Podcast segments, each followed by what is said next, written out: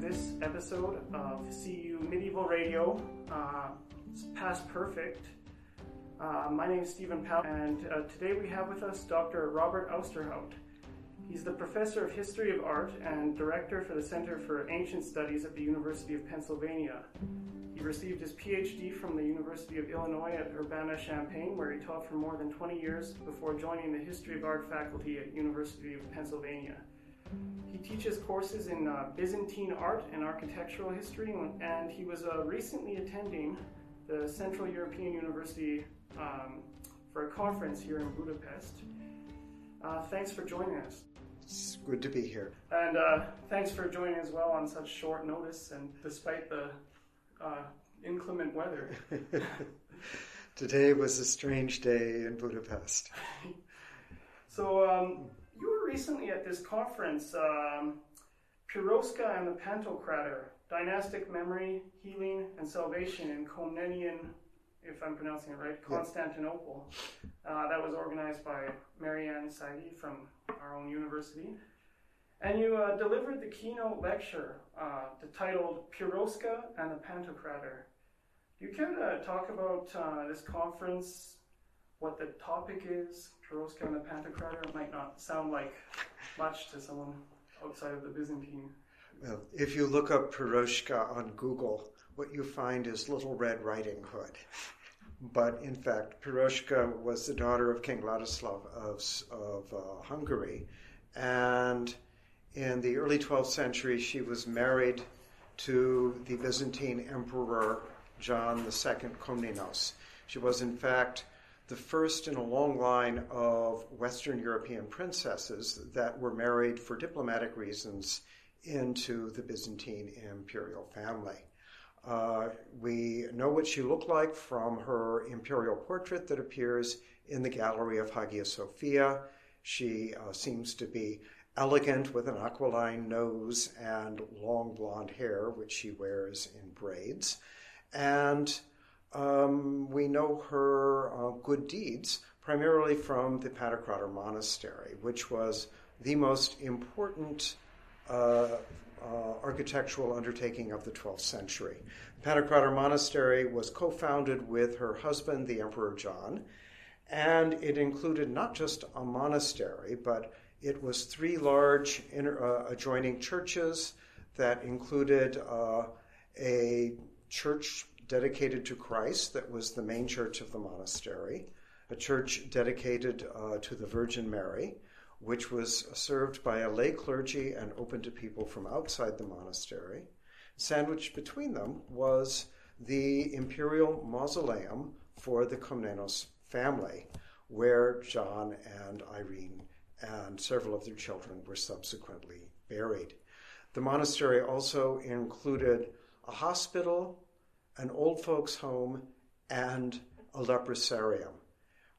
And we have the surviving foundation charter known as the Typikon of the monastery that was completed. The document is dated 1036. It's written in the hand of John, although probably written by someone from the monastery and not the emperor himself, but written 2 years after the death of Piroska Irene. And so we're left with a little bit of a quandary, for the Typikon credits everything to John. He really uses the monastery as a monument of triumph. He's a warring emperor who is fighting against the Turks in attempts to reconquer Anatolia. He comes from a family of warriors who are known for their military valor. But when we turn to religious documents of the same period, Irene is presented as a saint, and she's remembered on her death day in Constantinople. And from the Synaxarion, which is the list of commemorations organized by day for the Orthodox liturgical calendar, we learn a great deal about her. We learn, for example, that she began the construction of the monastery and once it was begun, wanted it to be bigger and begged her husband for additional funds to expand the monastery. So she seems to be the driving force behind it. Right. I remember during your keynote talk that you mentioned there was an episode of her weeping or on the floor of a certain... Yes, the Synaxarion says very picturesquely that she bathed the floor with her tears and refused to rise until her husband agreed to support the additional construction of the monastery. So was the Synaxarion sort of written after her lifetime as a tribute to her? This seems most likely.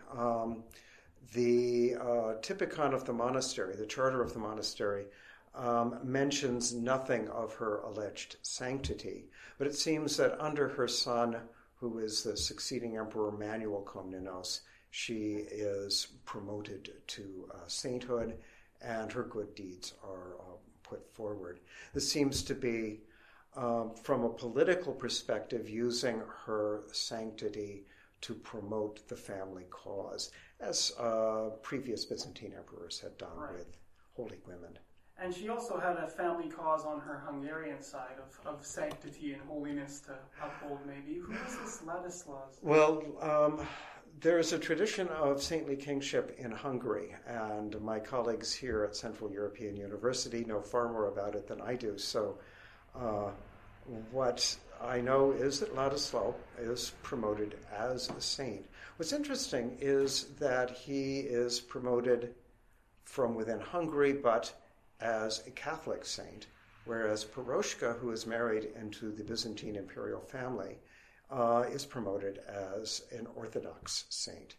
And it seems that in the 12th century, the split between Rome and Constantinople in the church structure is not as big a deal as it becomes later. We traditionally see a date in the middle of the 11th century as the parting of the ways, but it seems it's not really critical until the 13th century.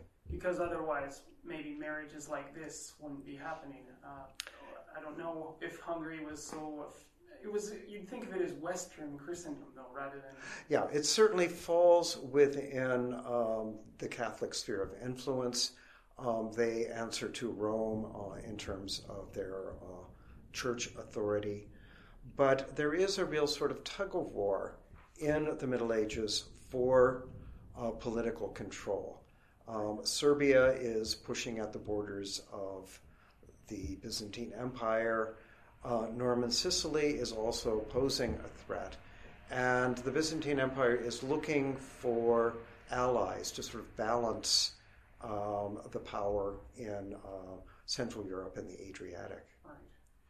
So, returning to this topic of the Pantocrator, you mentioned it was an old folks' home, hospital besides the... Yeah. I mean, for most people listening, that might surprise them that there were such a thing as old folks' homes in the... Is this an old tradition, a long tradition? There's a long tradition of public benefaction in Constantinople. And one of the guiding forces, although that sounds a little bit strange, is thinking about the hereafter. What happens after we die? And for the Byzantines, this is a question that is never fully answered. What happens after death? What happens between the time of our demise and last judgment? Right. Where do our souls go? And the Byzantines never really have a firm answer to this. But what comes out in the literature is that the afterlife is a little bit like the New Jersey Turnpike. You have to keep paying in order to keep driving. And the payment is in the form of prayer. And that is, one needs constant prayer to see you on your way to final salvation. So when we read the monastic typica for the aristocracy or for members of the imperial family who are founding monasteries, what they're interested in is the commemoration of themselves and their families after death in perpetuity. It's very clear that they want this not just to happen for a few days or a few years. They want it to happen regularly, and they want it to happen forever. Of course, it doesn't, but for our purposes, it's very interesting to see the prescriptions in these monastic documents about how and who is remembered, how the memorial service is to be conducted. The Pantocrator Monastery has the most lavish commemorations of any of the monastic documents that we have from Byzantium. The family wants an icon parade rerouted from one of the major churches in the city on its way to Constantinople to bring the icons into the church and have them rest overnight at the tombs of the founders. Having a church officiated by a lay congregation, having the hospital, having the old folks' home, the inmates in the hospital, the inmates in the old folks' home are obliged to pray on a regular basis for the founders of the monastery. So Piroska and John and their family are really getting it from both sides. They're getting the lay folk praying on their behalf. They're getting a civic procession coming to their tombs with the most revered icons in the city, and they have the monks of the monastery praying on their behalf. Mm-hmm. So about the Pantocrator itself, it's today, that was then. Now it's the Zeyrek Camii, is that approximated? And modern political and governmental issues have cropped up and complicated your own work at the site, your own archaeological work. Do you care to comment on those issues? Well, first, the building has a long and very rich history. And when the city was taken by Mehmed the Conqueror on May 29th, 1453, one of the first acts was to convert Hagia Sophia into a mosque. And then there's a gradual conversion of Christian properties into Muslim use. What we see in the neighborhood of the Pantocrator was the most important burial church of the city, which was known as the Holy Apostles. This was founded by Constantine, rebuilt by Justinian, and it was the major imperial burial church. Constantine was buried there, Justinian was buried there, all the great emperors of the past were buried there. The great patriarchs, John Chrysostom, Gregory of Nazianzus, are also buried there. So it's a very, very important building. And what Fatih Mehmed does when he takes the city is he decides Hagia Sophia shall be retained as a symbol of his triumph. And so it is converted to a mosque with very little transformation. Mm-hmm. But the Church of the Holy Apostles is torn down, and the Mosque of the Conqueror is built in its place with the mausoleum of Mehmed the Conqueror there as well. So in effect, he is refounding the city and the church that marked the foundation of the city by Constantine and by Justinian. That is replaced by his own building and his own mausoleum. Now, when a mosque is built, it usually has a series of buildings around it. A sort of neighborhood develops around the mosque with a variety of different buildings: schools, law courts, soup kitchens, and theological schools, and so on. So there will be a complex of buildings that go along with each of these great mosque complexes. And when the Mosque of the Conqueror is built, the churches that are in the immediate vicinity become subsidiary structures to the new mosque. So Zeyrek Camii becomes transferred to Ottoman usage by Mehmed the Conqueror to be a subsidiary to the Mosque of the Conqueror. So for Ottoman thought, this is really very important, and it puts the building in a very significant position for Turkish Ottoman history. So the building really has a second life as an imperial mosque. And that's something that as we look at the building today, we can't just simply say, oh, it's a Byzantine church. But we have to think of a building like this as the sum of its history, to think of it as a building that has had a long and colorful life. All right, well, we're going to just go to break now, our first break, and when we get back, we'll continue with Past Perfect and Dr. Robert Ousterhout.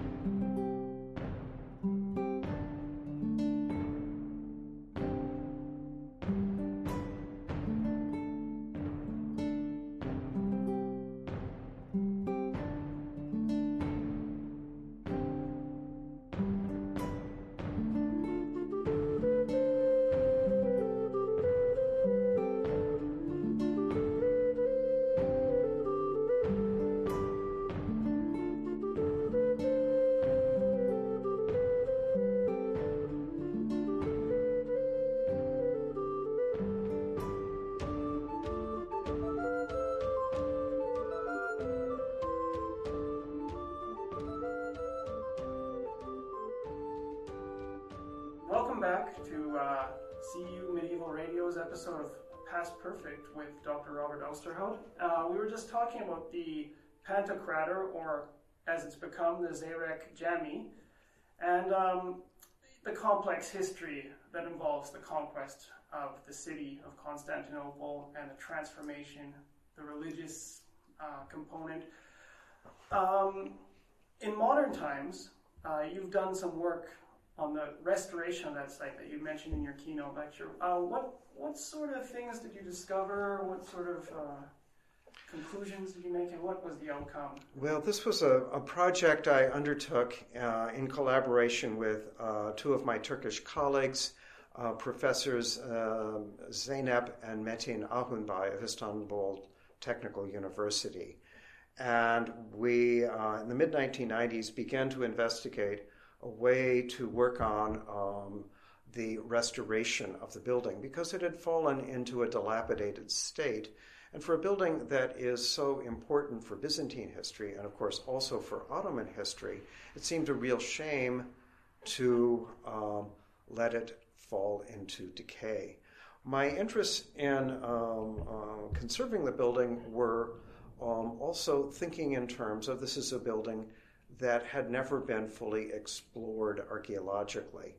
And so although it's virtually impossible to undertake a major archaeological project in Istanbul today and in a functioning mosque. With the process of conservation, there was the opportunity to really study the building up close and personal and to observe the details of its construction history. That, for me, was really very, very valuable. But I have to say, in terms of its preservation, the building was a real mess. And we devoted 8 years primarily to working on stabilizing the roof of the building. Now, we have a complex that has three... To avoid like a collapse, an imminent collapse? The building had been badly restored in the 1960s. And at that time, they had put a reinforced concrete cap on the building. Now, when you think about it, this is not just one building. It's a complex of 3 churches side by side with very irregular vaulting and 5 domes. So it's putting a cover on it was really a complex issue. And they did it very badly. Now, in historic buildings, concrete is always the wrong material to use. Concrete is brittle and it cracks. It doesn't work well in terms of tension. The building was constructed of brick and lime mortar. And lime mortar has properties that are really very special, particularly in a region like Istanbul, where there's a lot of ground movement. Istanbul has a history of earthquake. And so what one finds with lime mortar is that the building will adjust to minor movements of the earth. The lime mortar will develop micro cracks, but then these will re-solidify. It's part of the chemical property of the lime mortar. Mm-hmm. So in an area like Istanbul, this is really the perfect solution. Lime mortar will allow the building to settle with earth movements without severe cracking. Now, what happened was with the concrete cap on the building, when there was any sort of movement, the roof would crack and begin to leak. And then somebody would go up on the roof and put another layer of concrete on the roof. And so we had a sort of palimpsest of concrete on the roofs of the building that were leaking, but they were also obscuring what was going on underneath with the vaulting of the building. We really didn't know what to expect, except that the concrete was doing more damage than good, and it had to be removed. And so much of our work was devoted to removing, section by section, the concrete from the vaults of the building. What we discovered, much to our dismay, was that the vaults were severely cracked. And so as we worked, we would never meet our expected deadlines because we'd remove a section of concrete. There would be huge cracks there. We would have to brace the building underneath. The historic vaulting was really being held up by the concrete attached to its outer surface. So we would put scaffolding in underneath to hold up the vaulting while we stitched the vaults back together, then capped it with a cap of lime mortar rather than concrete, and then put a layer of clay over the top of that before we restored the lead sheeting on the roof. When you say restored the lead sheeting, was there still lead there that could be extracted, or did it require a new modern... It required a new modern system of lead sheeting. We know from descriptions of Byzantine buildings the standard covering was either lead sheets or it was ceramic tile. More expensive building like the Pantocrator would have had lead sheets on the roof. And in a number of buildings of similar quality, we found evidence of the original lead sheets. We didn't at the Pantocrator, but I can say with much confidence that it was originally covered with lead. So it seems like you and your colleagues did a really useful thing for archaeology by even preventing the imminent collapse of this structure.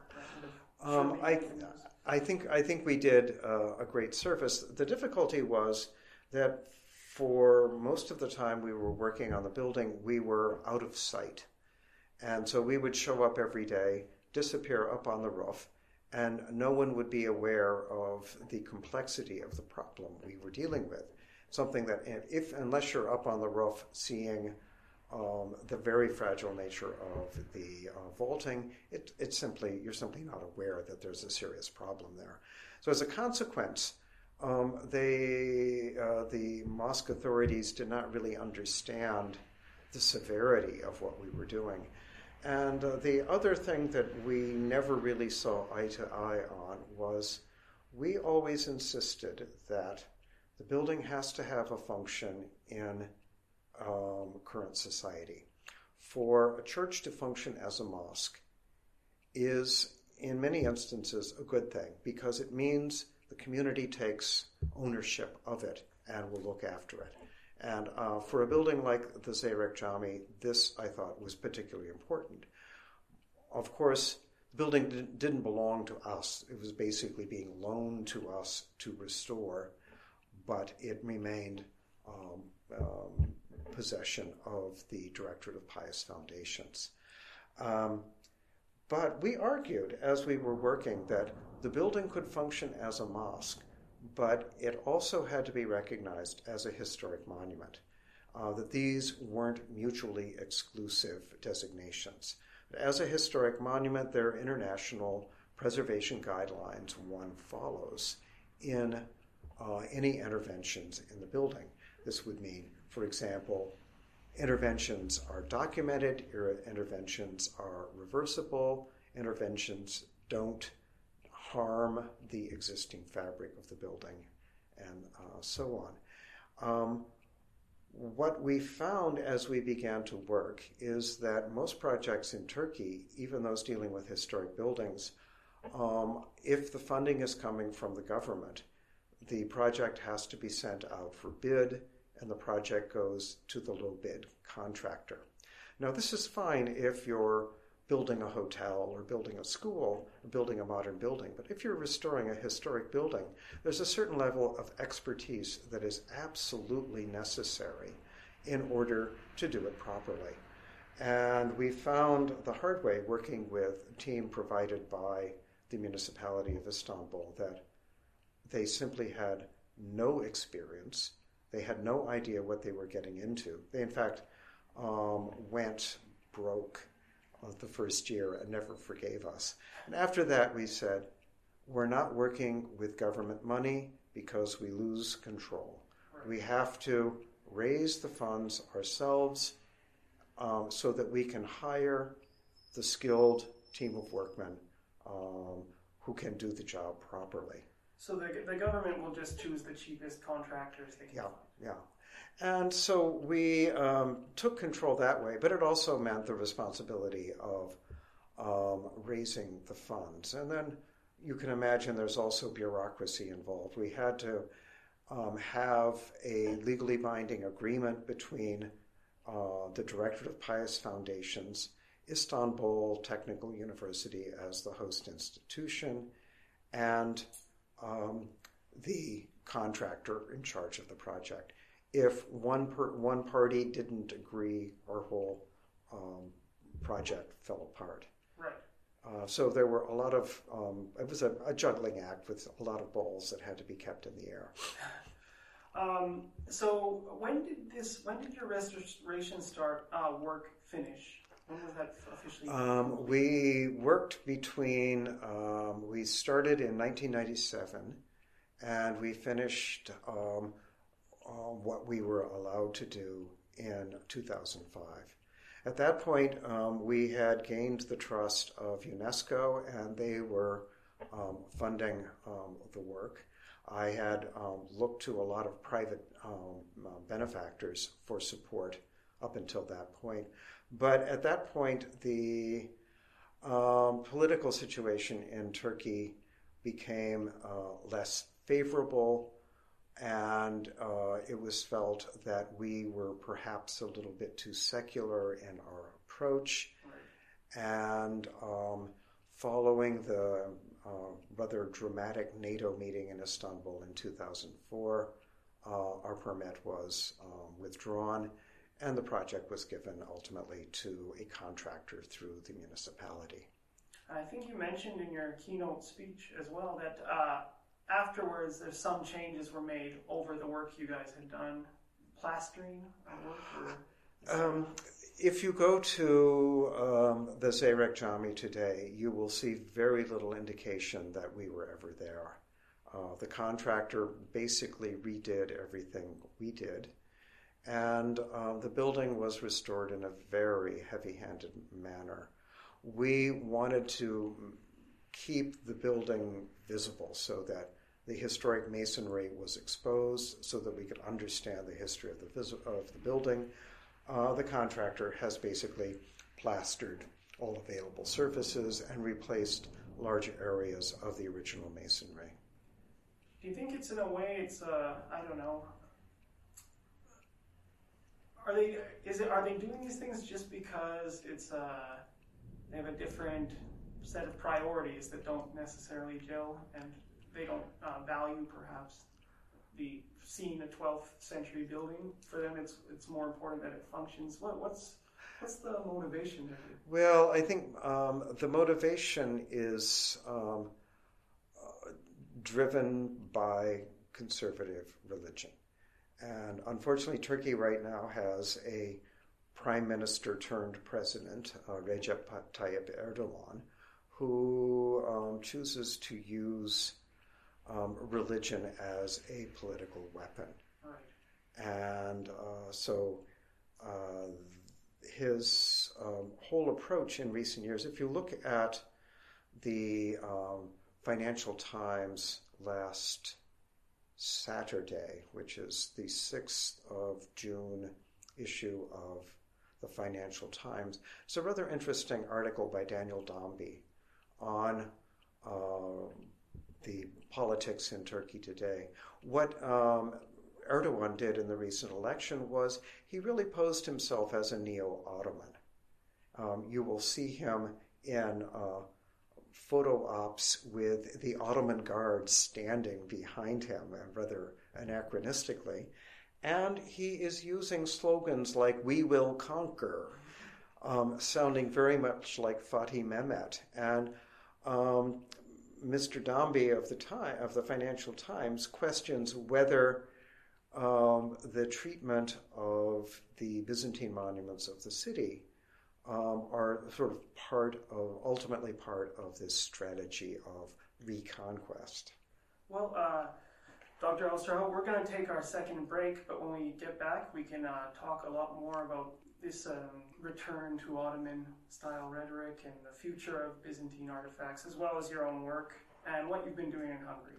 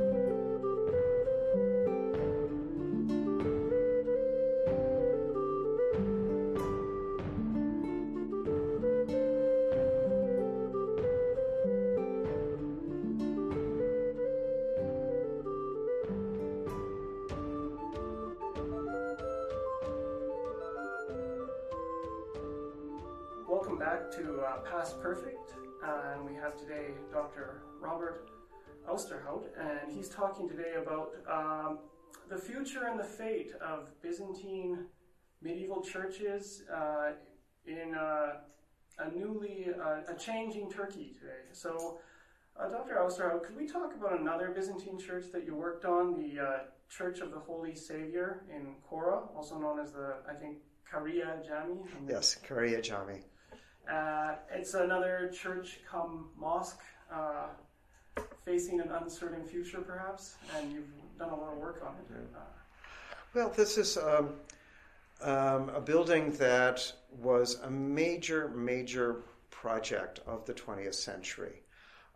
When the Turkish Republic was formed in the 1920s and 30s, what we see is a program by the government at that time of taking certain buildings of particular historic merit and turning them into museums. So we see from the period of Ataturk and the foundation of the Republic, Hagia Sophia is transformed into a museum. The Kariye Camii, or Monastery of the Kora, transformed into a museum. Hagia Sophia in Trebizond becomes a museum. The Church of St. John in the Studion, now a ruin, is transferred to the Ministry of Culture from the Directorate of Pious Foundations. Hagia Irene in Istanbul undergoes a similar transformation. It belongs to the Ministry of Culture. With these buildings now, there is a belief, and it's really the Islamist powers of the AKP, the governing party in Turkey, flexing its muscle, with one of the ministers saying, if a building was a mosque, it's always a mosque. It can be nothing else. And so there's been a major campaign to reopen all buildings that once functioned as mosques again. This happened in Iznik Nicaea with the Church of Hagia Sophia there, and something about the name Hagia Sophia appeals to them. Ultimately, they want the Church of Hagia Sophia, the Museum of Hagia Sophia, to be reopened as a mosque. And so the one of the ministers has said, in effect, 5 down and 2 to go. You know, all buildings named Hagia Sophia must be mosques. And it's a kind of bizarre form of politicking. Now, in Iznik Nicaea, the church was a museum, and when it's transformed into a mosque, the local people are afraid that they're really going to lose the tourism. I was just going to ask about that. And the same in Trabzon, where the locals opposed the idea of reopening Hagia Sophia as a mosque. The building had been lovingly restored by David Talbot Rice and a team from Edinburgh in the early 1960s, and had been functioning as a museum since sometime in the 1950s, filled with beautiful mosaic floor and frescoes of the 13th centuries on the walls and vaults. What they did when they transformed the building into a mosque was they built a sort of tent inside the building and covered the floors with carpets so that one can worship inside this building and not be offended by any Christian decoration in the building. See, that's the thing. I mean, you would obviously know this a lot more, but it seems like the move from secularization actually represents a loss of this Byzantine heritage, and that's a covering over of it. Plastic. Yeah. Well, when you think about it, and this is so obvious to me traveling around Hungary, is one sees in most countries you construct a national identity by building on the past. Turkey is the exact opposite of this. The modern Turkish Republic founded its identity by severing its connections with the immediate past. So for the Republic to redefine the country, this was really very important. But we've seen in recent years this sort of backsliding into the Ottoman period, where there's this sort of neo-Ottoman triumphalism at work. And in both situations, the best the Byzantine past can do is to remain conquered. And this is really unfortunate, because this is really the history of Turkey. It's not as if one people left and another people arrived. Most Turks today are the descendants of the traditional traditional population that was there. But it's much better if you're a Turk to be able to say, I am the descendant of Mehmed the Conqueror, than to say, I'm the descendant of those poor Byzantines who lost every battle they fought. Now, you were born to countless other groups moving through the region. Yeah. Anatolia has, of course, an endless, well, not endless, but a long history of different nations and Lydians. Yeah. It's a very, very rich history. And one of the questions one always has to ask with history is, how many narratives are there and how do they work together? There's always a danger of picking one dominant narrative and letting it silence all others. You know, history is a messy process, and we have to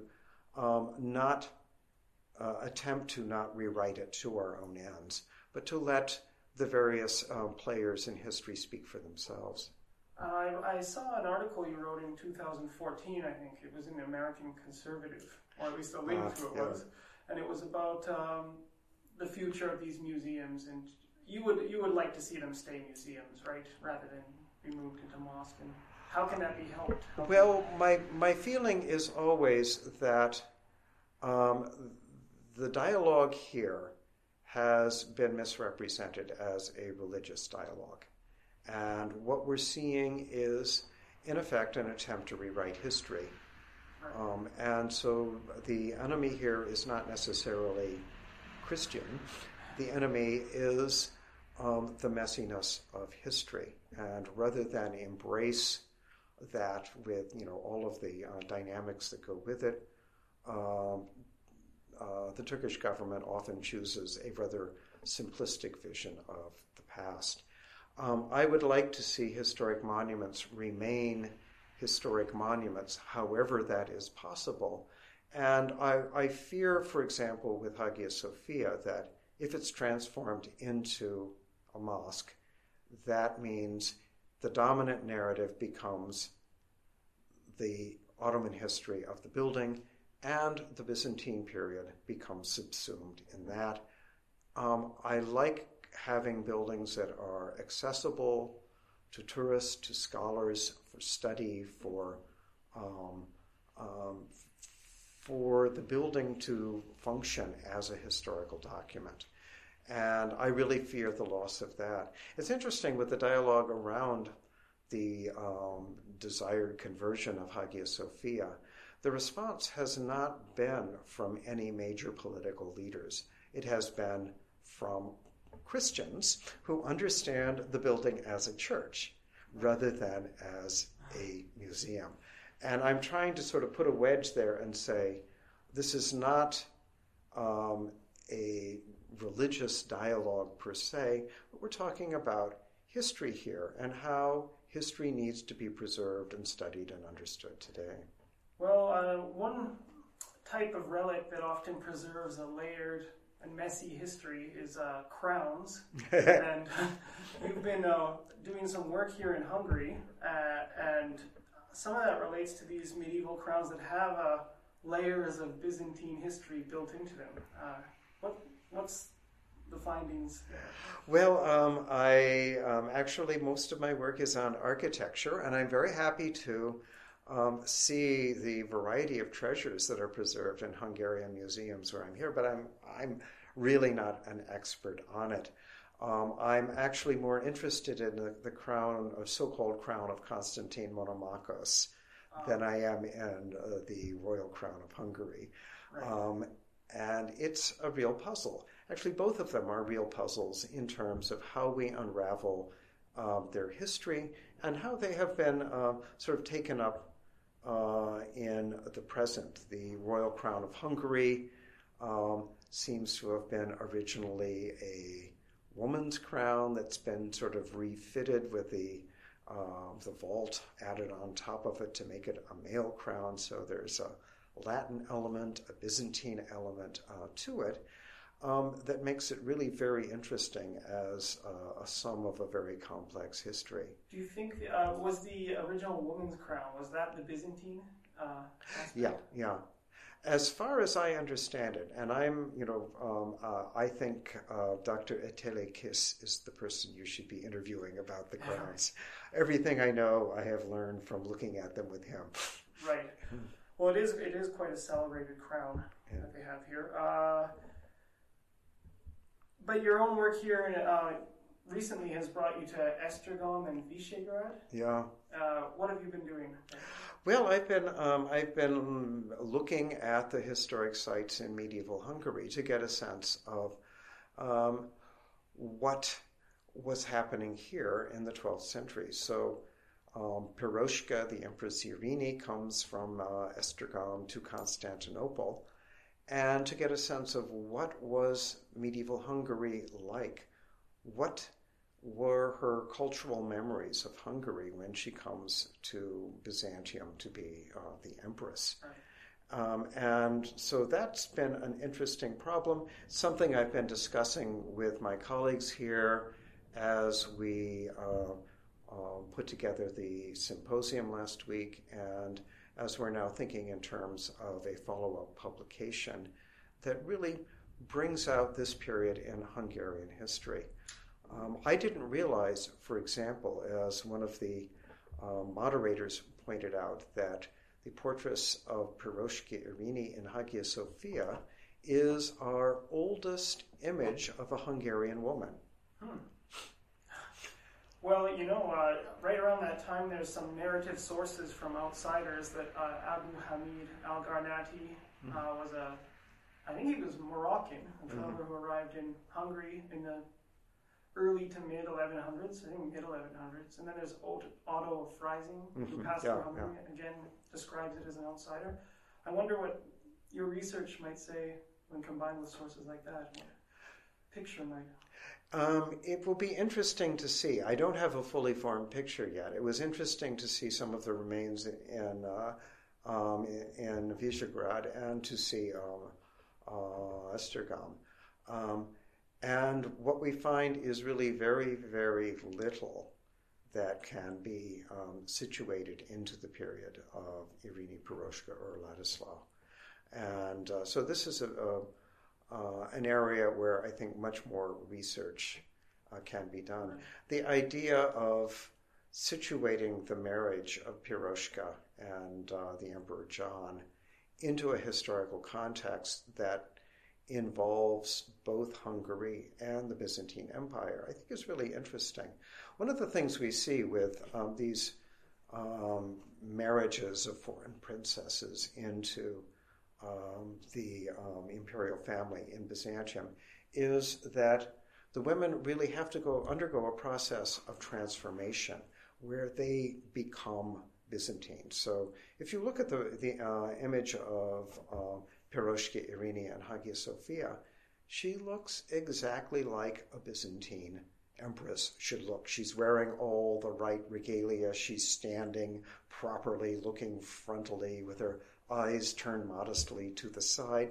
The only thing that might suggest foreignness to her is that she's got this beautiful blonde hair. But the point is that as she is Byzantine empress, she must behave as an aristocratic woman of the highest standing. She must do the sorts of things that an aristocratic woman in Byzantium would do. Yeah, she has that stiff, noble kind of posture that can't help but evoke ideas of Elizabeth I. The paleness and the... But of course, that would be totally anachronistic. Yes, it would be. So I'm just going to go to our third break now with this episode of Past Perfect. with, and we'll be right back with the conclusion.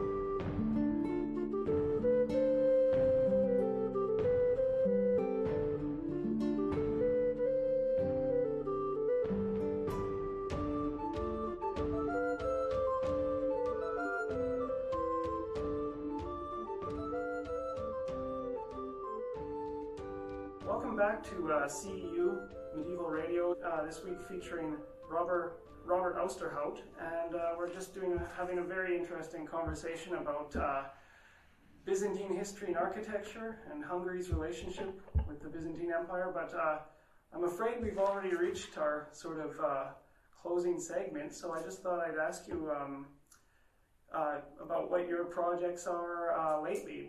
I heard you have two books coming out in the very near future. Yes, I have.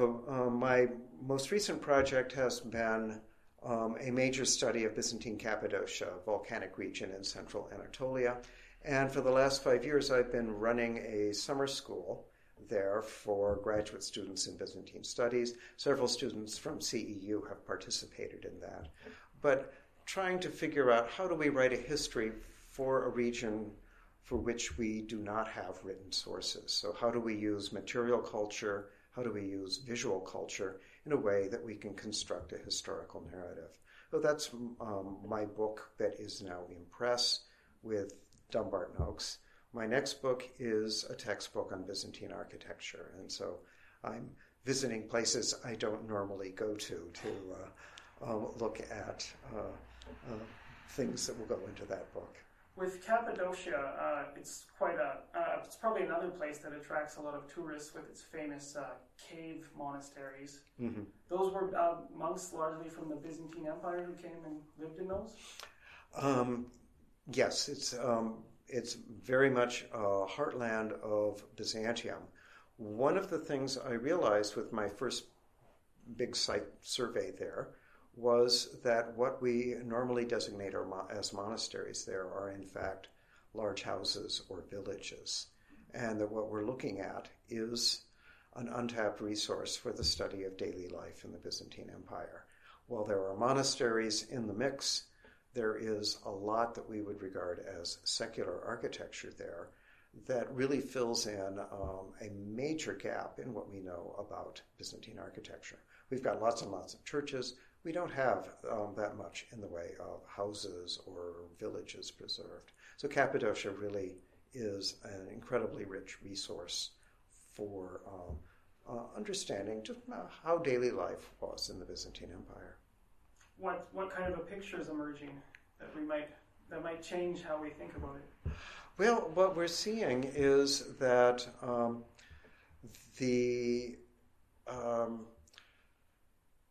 with the villages that I have examined, we tend to think all villages are more or less the same. But I've gone in attempting to look at evidence of social hierarchy within the villages and evidence of an economic basis. So, for example, this is an agricultural region. What kind of agriculture are they specializing in? In one of the villages, we found a very large manor house, if we can call it that, rock cut, and everything else really the equivalent of hovels. So we could see here is the lord of the valley with all of the peasants that are working for him, and more than 24 wine presses in that area. So it seems that this was a village whose economy depended on wine production. There's another village I looked at where the houses tend to be rather high-quality, upper-class houses, and all of them are equipped with large stables. So it seems that this was a village or community that depended on horse breeding for its economy. So one can go through, by looking carefully, get some sense of how these different villages or different living units fit within the overall picture of the region. Well, it's really exciting, the research you're doing, because it's going beyond our standard, narrative sources and adding layers and discovering the real life of people in those times. And I really thank you, and all the CEU Medieval Radio team thanks you for taking part in this episode. And this has been Byzantine specialist and historian of art, Dr. Robert Ousterhout, and me, Stephen Pow. And that's the episode for this week.